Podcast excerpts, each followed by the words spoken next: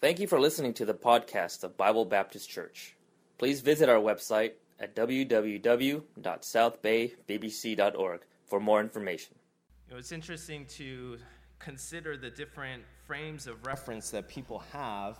You know, we just had a number of uh, college students now. Uh, they graduated high school this year. Now they're in college. And uh, this last week, about a week ago, we had uh, the last of our college students go off, and uh, Isaac is uh, he's now at college. And it's interesting to talk with people from you know a, a, younger generation and to talk with them and uh, it's interesting because some of the things that you know I grew up with are so you know clear in my mind are things that they don't really they, they didn't experience them, so they don't remember them the way that I remember them. Uh, so somebody like Isaac, you know, he's still a teenager. He doesn't remember September 11th. That was September 11th, 2001. That was 17 years ago. He doesn't. He doesn't remember that. I remember that. You remember exactly where you were, right? When you heard the news. You know, I think every single one of us. I remember distinctly exactly, you know, uh, I was on the, uh, in Seattle, and I remember my mom waking me up, and I was kind of drowsy, and my mom said some things, and I, I heard it, and I said, that doesn't make any sense.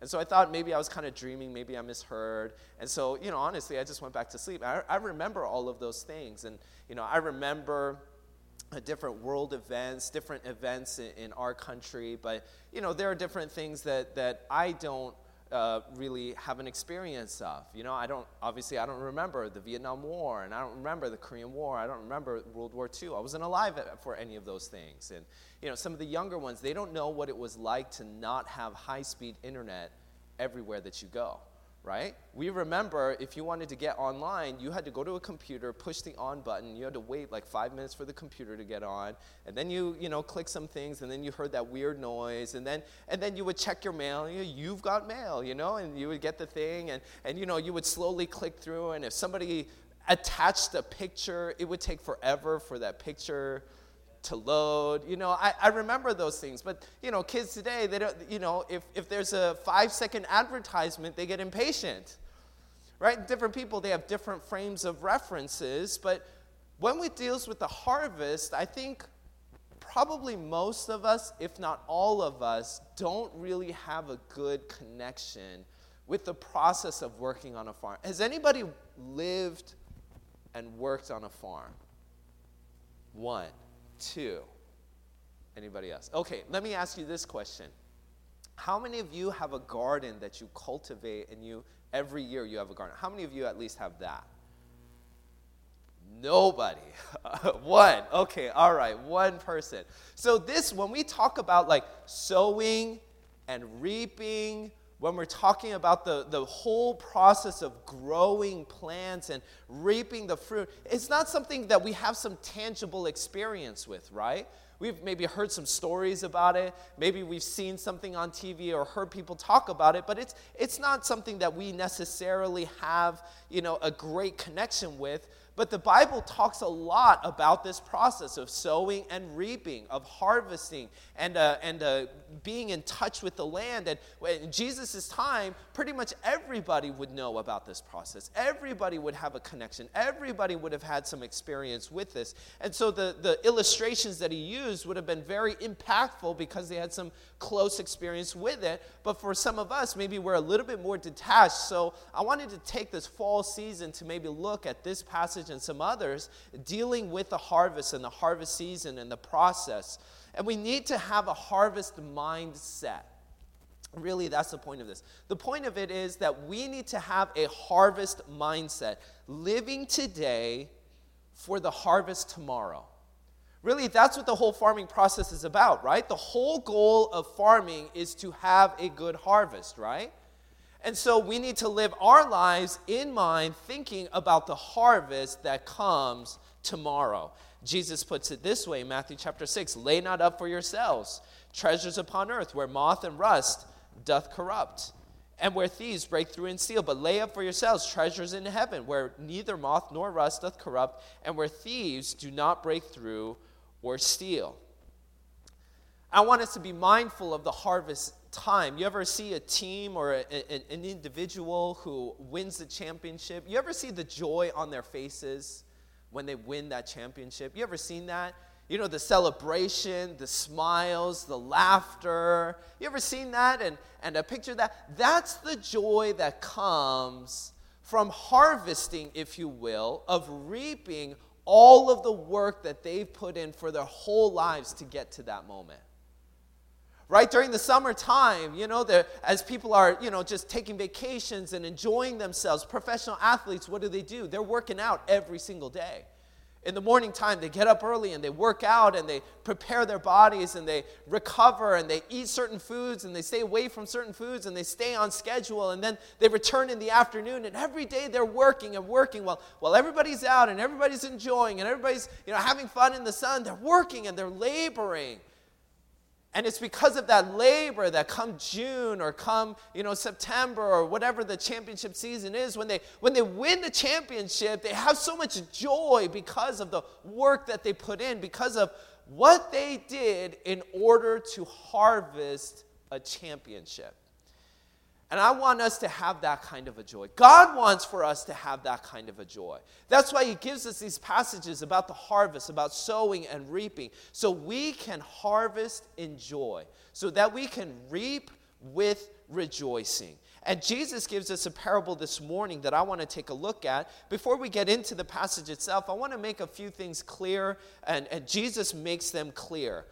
First of all, I want us to notice that the seed is the word. In the illustration, there's a sower that's sowing the seed. God is the sower, and he's sowing the word. That's what you see in verse number 14. The sower soweth the word. Fruit comes from the word of God that is sown in our hearts. You ever go by an abandoned field and see all of the the garbage that's sitting out in that field. You ever seen that? It's an abandoned field. Nobody's really doing anything with it. And you see all of the stuff that accumulates in that field. There's all sorts of things that can end up in a field, but it's only when seed is sown that anything will grow. And so we need to be careful to know what it is that is being sown in our lives. And I also see that the field is your heart. Verse number 15 makes it clear, and these are they which by the wayside where the word is sown, but when they have heard, Satan cometh immediately and taketh the word that was sown in their hearts. That's why God tells us to guard our hearts, to keep our hearts with all diligence, for out of it are the issues of life. Be careful what you allow to be sown in your hearts. Be careful what you allow into your life, into your eyes, and into your ears, because what gets sown in your hearts will eventually grow, and you will harvest what is sown in your hearts. Thirdly, I also see that every soil type got God's word. We see four soil types, and every single one got a seed of God's word. You know, every single one of us this morning None of us can look at, look at God and say, God, you didn't give me what you gave to somebody else. Because every single one of us is getting God's word. Amen. Every single one of us has access to the word of God. And so I see that every soil type got God's word. So if everyone got the same seed, and there are four different soil types, and they resulted in four different kinds of yield, the difference between the four, the four soil types is their reaction to God's word. The difference between a field yielding nothing and a field yielding great fruit is their reception and reaction to God's word. So, how are you reacting to God's word this morning? What is your reaction to the preaching of God's word? What is your reaction to when you read God's word? What is your reaction to when God's word is presented to you? How is your reaction to God's word? Because that is what is going to make the difference. Amen? Your reaction, your react, your individual reaction to God's word is what is going to make the difference. Whether you will yield a harvest that brings rejoicing or whether you will have a harvest that produces weeping. And I want to take a look at these four soil types this morning. Number one, I see the fallow soil. I see the fallow soil. And we see it in verse number 15. And these are they by the wayside, where the word is sown. But when they have heard, Satan cometh immediately and taketh away the word that was sown in their hearts. The wayside soil is the soil that's been compacted down. You know, today we have John Deere tractors and equipment to do basically all of the work. And uh, so, of course, far- farmers they still need to get up early. They still need to do all of the all of the things that farmers need to do. But there's a lot of equipment. Back in Jesus' day, they had none of that equipment. You had to sow everything by hand. You had to reap everything by hand. And so the farmers, they would have to literally walk through the entire field if they are going to sow the seed into the field. So you can imagine that there are these paths that, the, that the farmer would walk on every single time that he would walk through the field to do whatever he needs to do. Maybe he needs to weed something, maybe he needs to sow the seed, maybe it's time for reaping. Uh, whatever the case might be, there might be some paths, and, and over time it would get compacted and it would get hard. So, whenever the seed is sown, instead of sinking into the soil, it would just sit on top. Almost as if you were to sow some seed right onto this floor right here. It would just sit on top, it wouldn't sink down into the soil. And the wayside soil or the fallow soil is a soil that is a rejecting heart. It is a heart that doesn't receive God's word. The wayside soil is a soil that is lost and clearly lost. You ever witness to somebody and you give them the gospel and you tell them this is what the Bible says and, and, and uh, you know, this is your sin? This is the wages of sin. This is why Jesus died on the cross.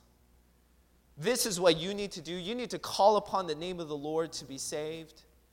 You, maybe you're at a door, maybe you're talking with a friend, maybe you're even here in church witnessing to somebody who maybe raised their hand, and you, you give to them the gospel, and at the end, you, you ask them, Are you ready to trust in Christ as your Savior? And they say, No. You ever been there? It's a little disappointing, isn't it? It's a little bit sad. You want them to be saved. God wants them to be saved. They need to be saved. But they they, they choose not to receive the word.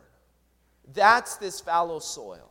It's a soil that says, I know what God's word says. I know what it says about me. I know what it says about my sin. I know what it says about heaven and hell. I know what it says, but I don't want to be saved.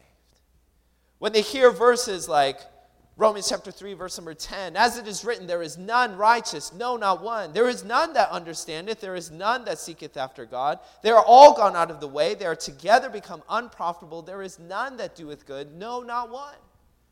There might be somebody who would say, Yeah, I know that that's what the Bible says, but I don't think I'm that bad of a person. I hear what the Bible says, but I don't think that that applies to me. I don't think that that's true. John chapter 14, verse number 6, Jesus said unto him, I am the way, the truth, and the life. No man cometh unto the Father but by me. There might be an individual here who says, You know, I know that that's what the Bible says. I know that God says that Jesus is the only way to get to heaven, but, but I don't, I, I, I'm not ready to receive that yet. I'm not ready to accept that. I'm not ready to believe that yet. That's the fallow soil. Maybe you're here this morning and that's you. Maybe there's somebody here this morning that says, You know, I know what the Bible says, and I know that the Bible says I need to be saved but I don't want to be saved. Or I'm not ready to be saved. Or I'm not sure if I want to be saved. Or I'm not sure if I want to put my trust in Christ. If there's somebody here like that this morning, let me encourage you open up your heart, receive God's word, trust in Him, and you can be saved. You can have your sins to be forgiven. You don't have to stay as the fallow ground. You don't have to stay in this condition the wonderful thing about the four soil types is you don't have to stay there, you can be a different type. And you can trust in Christ as your Savior, and you can be saved, and you can reap this harvest that God wants for you to reap eventually. I see, first of all, that there is a fallow soil, but I also see, secondly, that there is a fraudulent soil. Verse number 16 says, And those are they likewise which are sown on stony ground who, when they have heard the word, immediately receive it with gladness, and have no root in themselves, and so endure but for a time. Afterward, when affliction or persecution ariseth for the word's sake, immediately they are offended. So, I, uh, when I was in the Seattle area growing up, uh, uh, we had an assistant pastor who came, and uh, he grew up in Yakima, Washington. And Yakima, Washington, uh, there's a lot of farming that goes on in that area. And he grew up on a farm. And, uh, you know, he would give different illustrations about living on a farm and things that he had to do. And uh, one of his jobs as a kid growing up on a farm was to pull the stones out of the field. It was his job every springtime before they started to, you know, sow the seed, is he would go through the whole field and he had to pull out all of the rocks that were in the field every year. And there are these big piles of rocks at the edge of the field. And, and uh, Pastor Chappell, he grew up on a farm and uh, spent some time on a farm, rather. And, and uh, he had seen the process of his grandfather being on a farm and collecting all of the rocks. And there'd be these huge piles at the edge of the field. And, and uh, a lot of fields would have these kinds of stones in them. And that's what Jesus is describing. And it's because of the rocks, there's a superficial reception of the Word of God. The surface looks fine, but underneath the surface are rocks that prevent the soil or prevent the seed from producing fruit. This soil also represents somebody who is lost. The first soil type, the wayside soil, is somebody who is lost and lets you know that they're lost. Whether belligerently or reluctantly, I'm not ready to be saved yet. They're, they're lost and they let you know that they're lost. Maybe they're just not ready yet. Maybe they, they, they you know, they need some more time. This soil, though, looks like they've received the word, but they also are not saved. And there's a difference here because one looks like that person is clearly lost. There's another soil type, though, that is also lost, but in the outside tries to look saved. And you can see the difference in the stony soil because if you look at verse number 16, verse number 17, it says, and have no root in themselves, and so endure but for a time. Afterward, when affliction or persecution arises for the word's sake, immediately they are offended. This kind of soil has no root within themselves. There's nothing on the inside, it's all on the outside. And there are individuals that are like that. I was like that. When I was a kid, I got a Bible from a pastor. We were moving away, and he was the, the pastor of the church that we went to, and he gave to me a Bible. And he said, Here, I want you to have this Bible. And so I took that Bible and I, I, took it with me. That was the Bible that I used. And I, I, went to the next church, and they had a Christian school that I was there for one or two years. And uh, so I was there in the school. And so, you know, I finished all my schoolwork, and I was kind of waiting for the session to finish. And so I just pulled out that Bible. And uh, there were verses that were written in there, directions to read this verse or that verse. And I would go through, and at the very end, I prayed a prayer. I said, I, I want to go to heaven. Who wants to go to hell? I don't want to go to hell. I want to go to heaven. So I just said these words, and I said, All right, I'm, I'm going to heaven. But I was never saved because I never repented of my sin. I never dealt or acknowledged my sin. I never acknowledged that I broke God's law. I never acknowledged that the wages of my sin is death. I never acknowledged those things. I never repented of them. And so, therefore, I was never really saved. And for years and years and years, I tried to work it out. I tried to show everybody that, oh, this is what Christians do. All right, that's what I'm going to do. And so I'm going to go to church. And I went to church on a Sunday morning, Sunday night, and a Wednesday night. I went soul winning on a Saturday morning. I was in the choir. I played the piano for the choir. And I participated in all sorts of events and activities and things like that. I went to Bible college before I got saved. There might be somebody here like, like me in this situation. That you have a testimony. At one time you prayed, but you were never saved. Jesus Christ never moved inside. The Holy Spirit never moved inside. You never had that transformation. If that's you this morning, it's time to stop playing the game. It's time to be saved. If there's somebody here this morning that says, I've been to church for the last 10 years, I've been to church for the last 20 years, I've been involved in the ministry, I've been a teacher, I've served, I've done all of these things, but if you've never been saved, you must be saved. Because you're still on your way to hell if you've never trusted in Christ as your Savior. You might come to church, you might have something that looks good on the outside, but if you don't have the Holy Spirit on the inside, you're not on your way to heaven. John chapter 15, verse number 4 Abide in me, and I in you, as a branch cannot bear fruit of itself, except it abide in the vine. No more can ye, except ye abide in me. I am the vine, ye are the branches. He that abideth in me, and I in him, the same bringeth forth much fruit. For without me ye can do nothing. Without having God as your Savior, you cannot bear the fruit that God wants for you to bear. There's a big difference between having something that looks like it's alive and really having some roots that are deep down within. You know, growing up, uh, I used to have to weed our lawn. And uh, weeding is, is never that fun, but you know, there would be dandelions that would grow in our, in our lawn. And so we would get these tools. My mom would say, Here's a tool, pull out all the dandelions. And she would make sure to tell me, You make sure you pull out all of the root. Now, if there were little dandelions, that was easy. The roots were small, just pull it out, no big deal. If you have a big dandelion, though, it means there's a big, deep root, and you got to dig down deep. And she made sure to tell me, don't just whack off the top, okay? You know, I could go out through the whole yard and just whack off all of the tops and say, I'm done. walk back inside. But you know, if there's a root still in the ground, it's going to keep on growing. You know, but if I were to just whack off the top, take the top, and just stick it into the ground, you know what's going to happen? It's going to die. Why? Because there was no root on the inside. You need to have the root of Christ on the inside. You can fake it on the outside if you want, but faking it on the outside doesn't get you to heaven. And you know what? A Christian might go through some terrible tribulations and some terrible trials, but there's a Christ on the inside. You know, you can cut off the top, but you know what? It's going to keep on growing. You know, we had a tree in our yard, and uh, I don't remember the whole situation, but we wanted to cut it down. And uh, I think a neighbor of ours had a chainsaw, so he came over and he cut down the tree.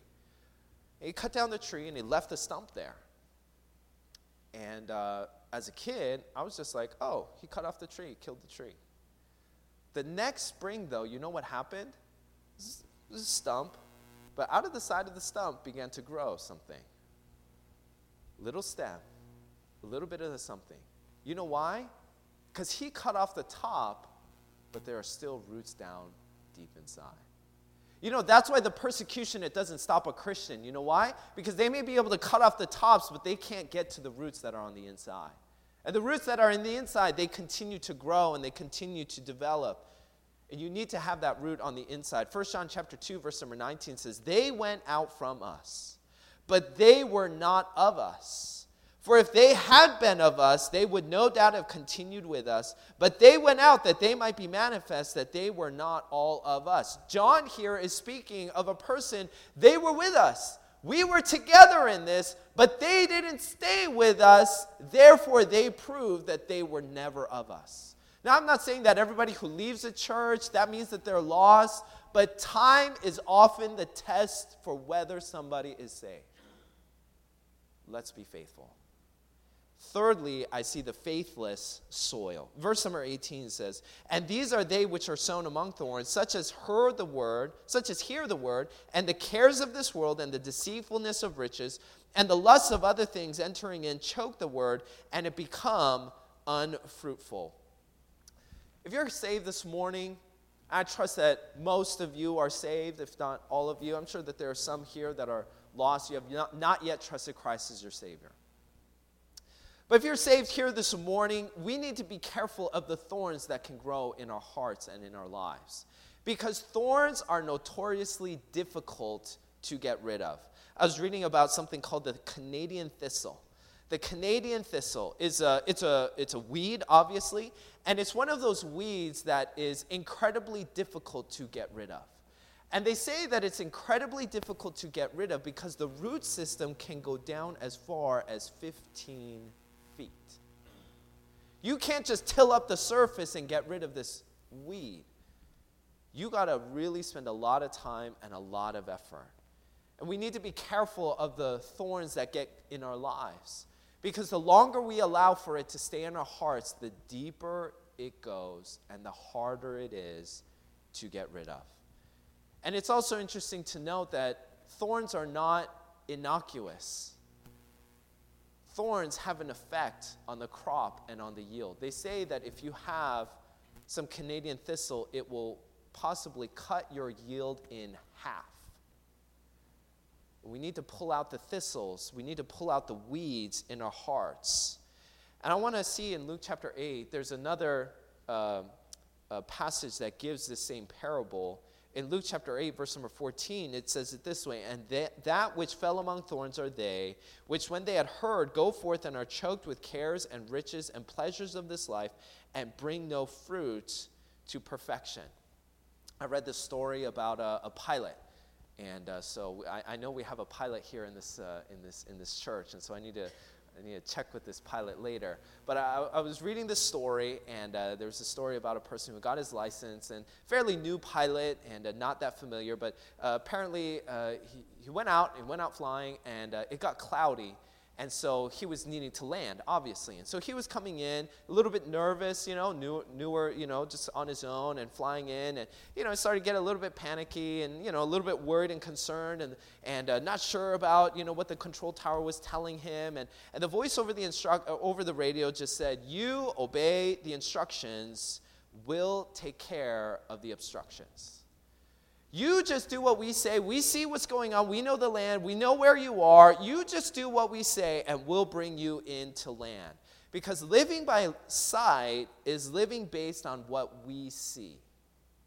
But living by faith is living based on what God sees. You know, think about how much you see. You know, about how much that you understand. Living by sight is based on what you see and what you understand. And no matter how smart that you might be, God's smarter than you. You know how no matter how much that you might have seen and experienced in this world, God has seen more than you. And so living by faith is living based on what God sees and what God understands, and we need to pull out the thorn of faithlessness. Because I see that in Luke chapter 8 it tells us what the thorns will do. It'll bring no fruit to perfection. I see that faithlessness it robs us of peace. It says that the thorns are, the, the, the, the plants are choked with cares of this life. God says to us in 1 Peter chapter 5, verse 7, casting all your care upon him, for he careth for you. Somebody put it this way worry is merely unbelief par- parading in disguise. What does your anxiety do? It does not empty tomorrow of its sorrow, but it does empty today of its strength. I read a poem. It says, I walked life's path with worry, disturbed and quite unblessed, until I trusted Jesus. Now faith has given rest. You know, not, not too long ago, there was a hurricane on the East Coast, right? Hurricane Florence. And over the past several years, we've heard about a number of big hurricanes that have hit, you know, the South and the Southeast, and Hurricane Florence, and hurricanes that have hit Florida and, and, the, and the Gulf Coast and things like that. And, and uh, you know, when a hurricane comes, a big hurricane comes, a lot of times the, the, the, the, governor or whoever is in charge of the county or the city or the state will tell people you need to get out. You need to get out. It's too dangerous for you. You need to get out. But you know, God tells us about in Matthew chapter number six, or Matthew chapter number seven, He tells us to build our house upon the rock.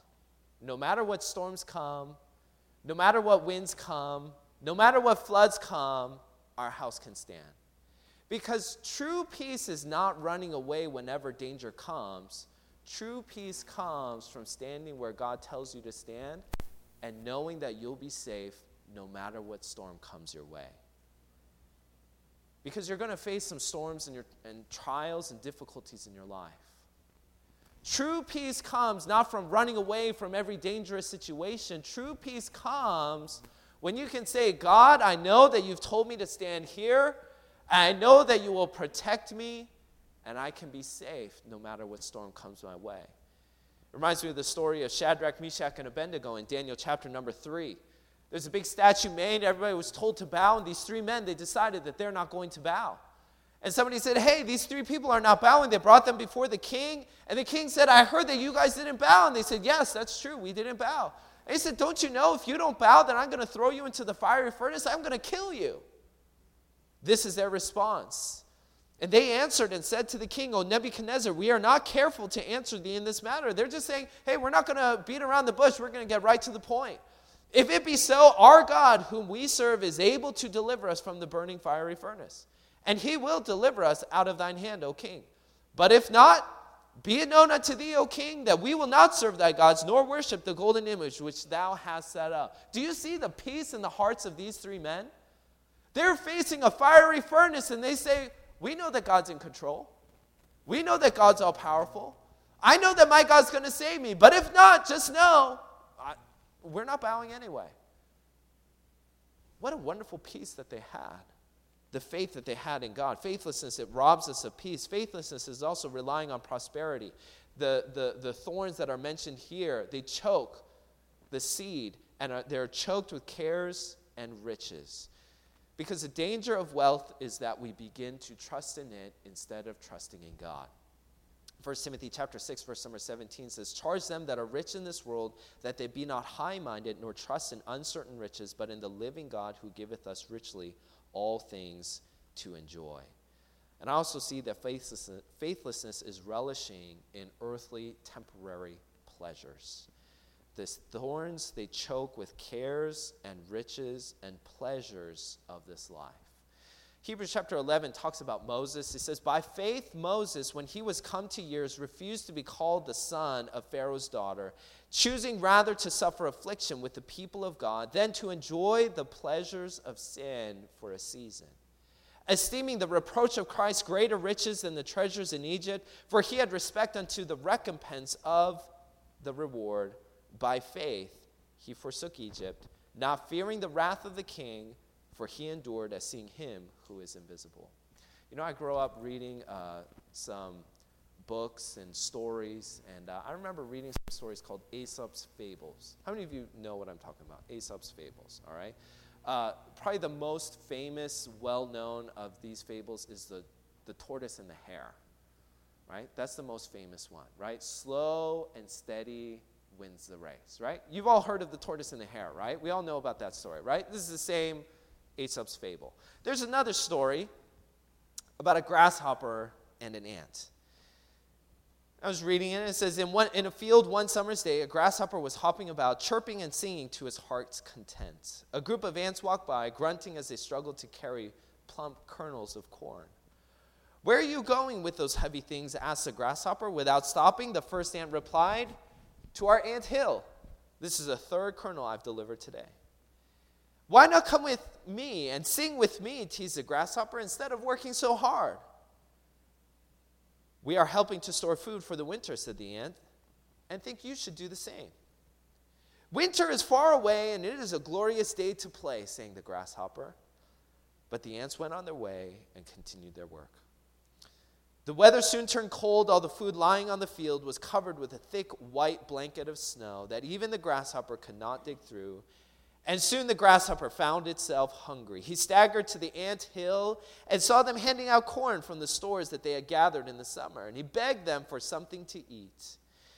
What? cried the ants in surprise. Haven't you stored away anything for the winter? What in the world were you doing all last summer?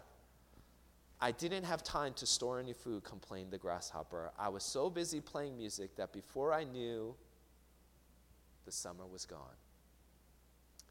You know, before you know it, summer will be gone. And what will you reap? You know, you might be able to enjoy the pleasures of this life, but eternity is coming. You know, you might be able to enjoy all of the things that are here in this world, but just know that after you die, the judgment will be coming. We need to think about the harvest. We need to think about the winter that is coming. First of all, we see the fallow soil. It's a soil that has rejected God's word and, and maybe let you know. Maybe they've been mean about it, maybe they've been nice about it, but they made it clear I'm not, I'm not saved, I'm not ready to be saved. There's another kind of soil, it's a fraudulent soil. There are rocks all in the soil. When the seed is planted, it looks good, it springs up right away because there's no root.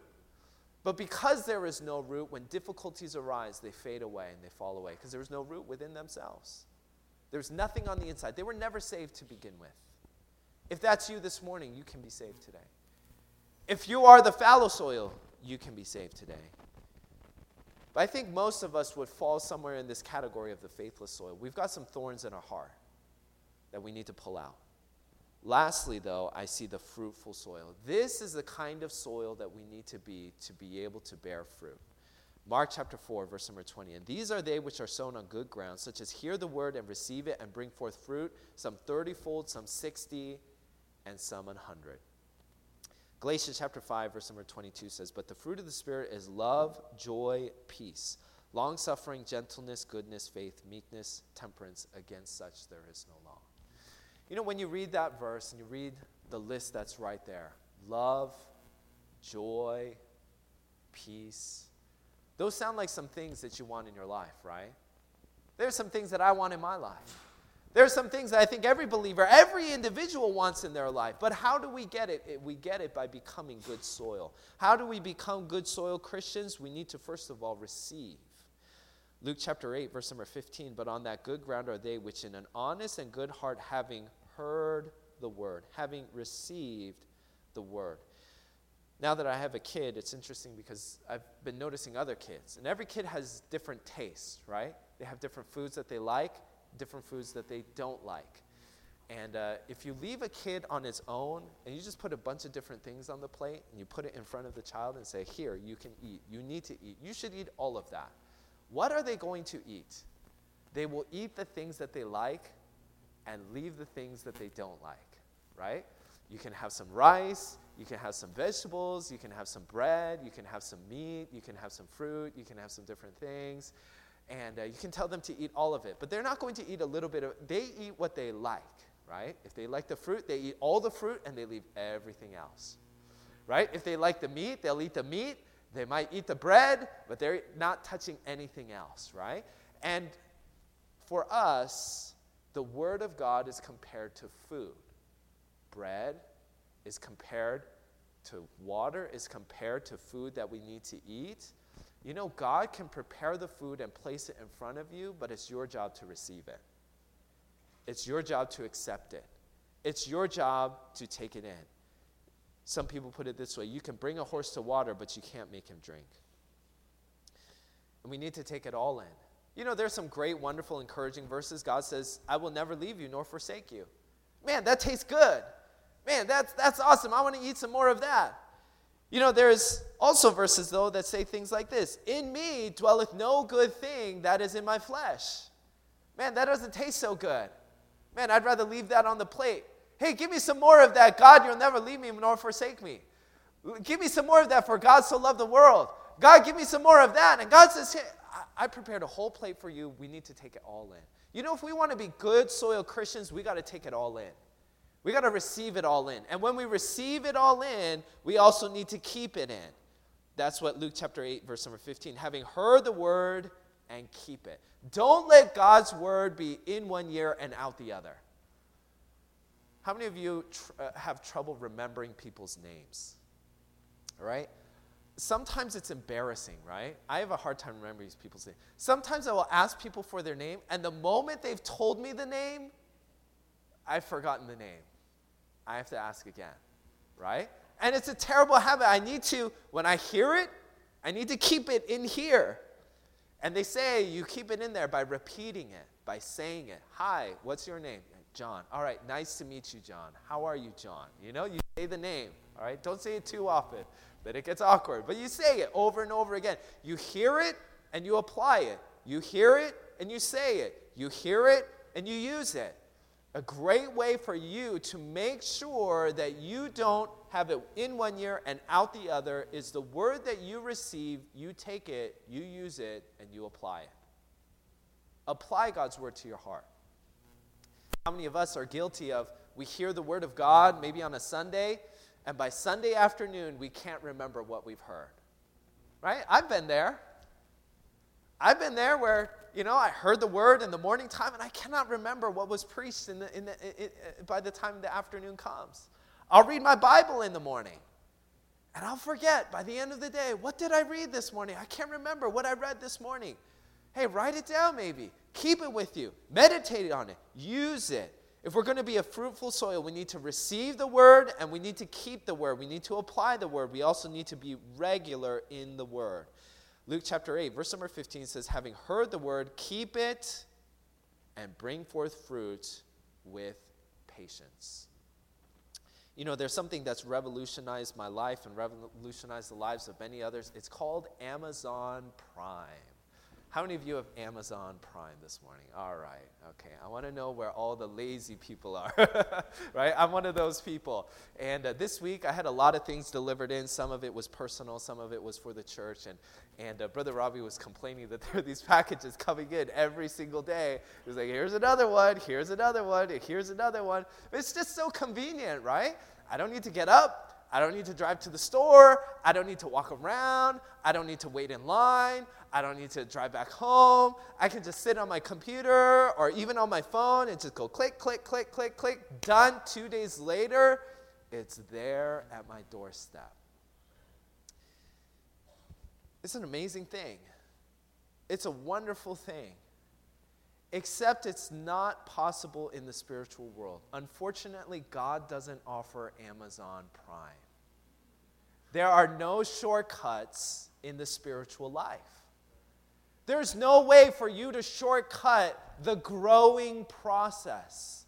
We even see it with children.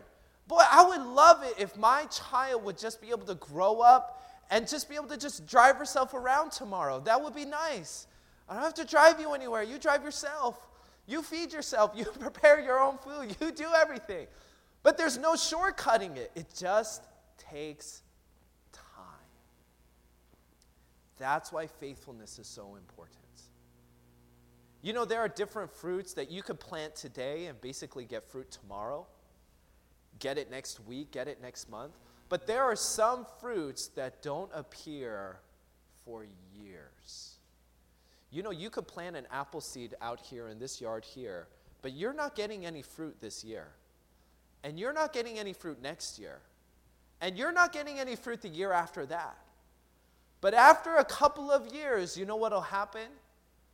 You'll start getting some fruit that nobody else could get unless they also were patient in it. You know, that's why we need to be faithful. That's why we need to be consistent. You know, there are some fruits that they don't appear tomorrow. You know, you can apply God's word and receive some blessings today. That's a wonderful thing about God's word. You can take God's word, apply it to your life, and be blessed today. Amen? But there are some fruits that no matter how much you apply, they don't appear today. And they won't appear tomorrow. And they won't appear next year. They might not even appear 10 years from now. But if you're patient and you endure and you are faithful, you will reap the blessing. You know, we live in a microwave kind of a society, right?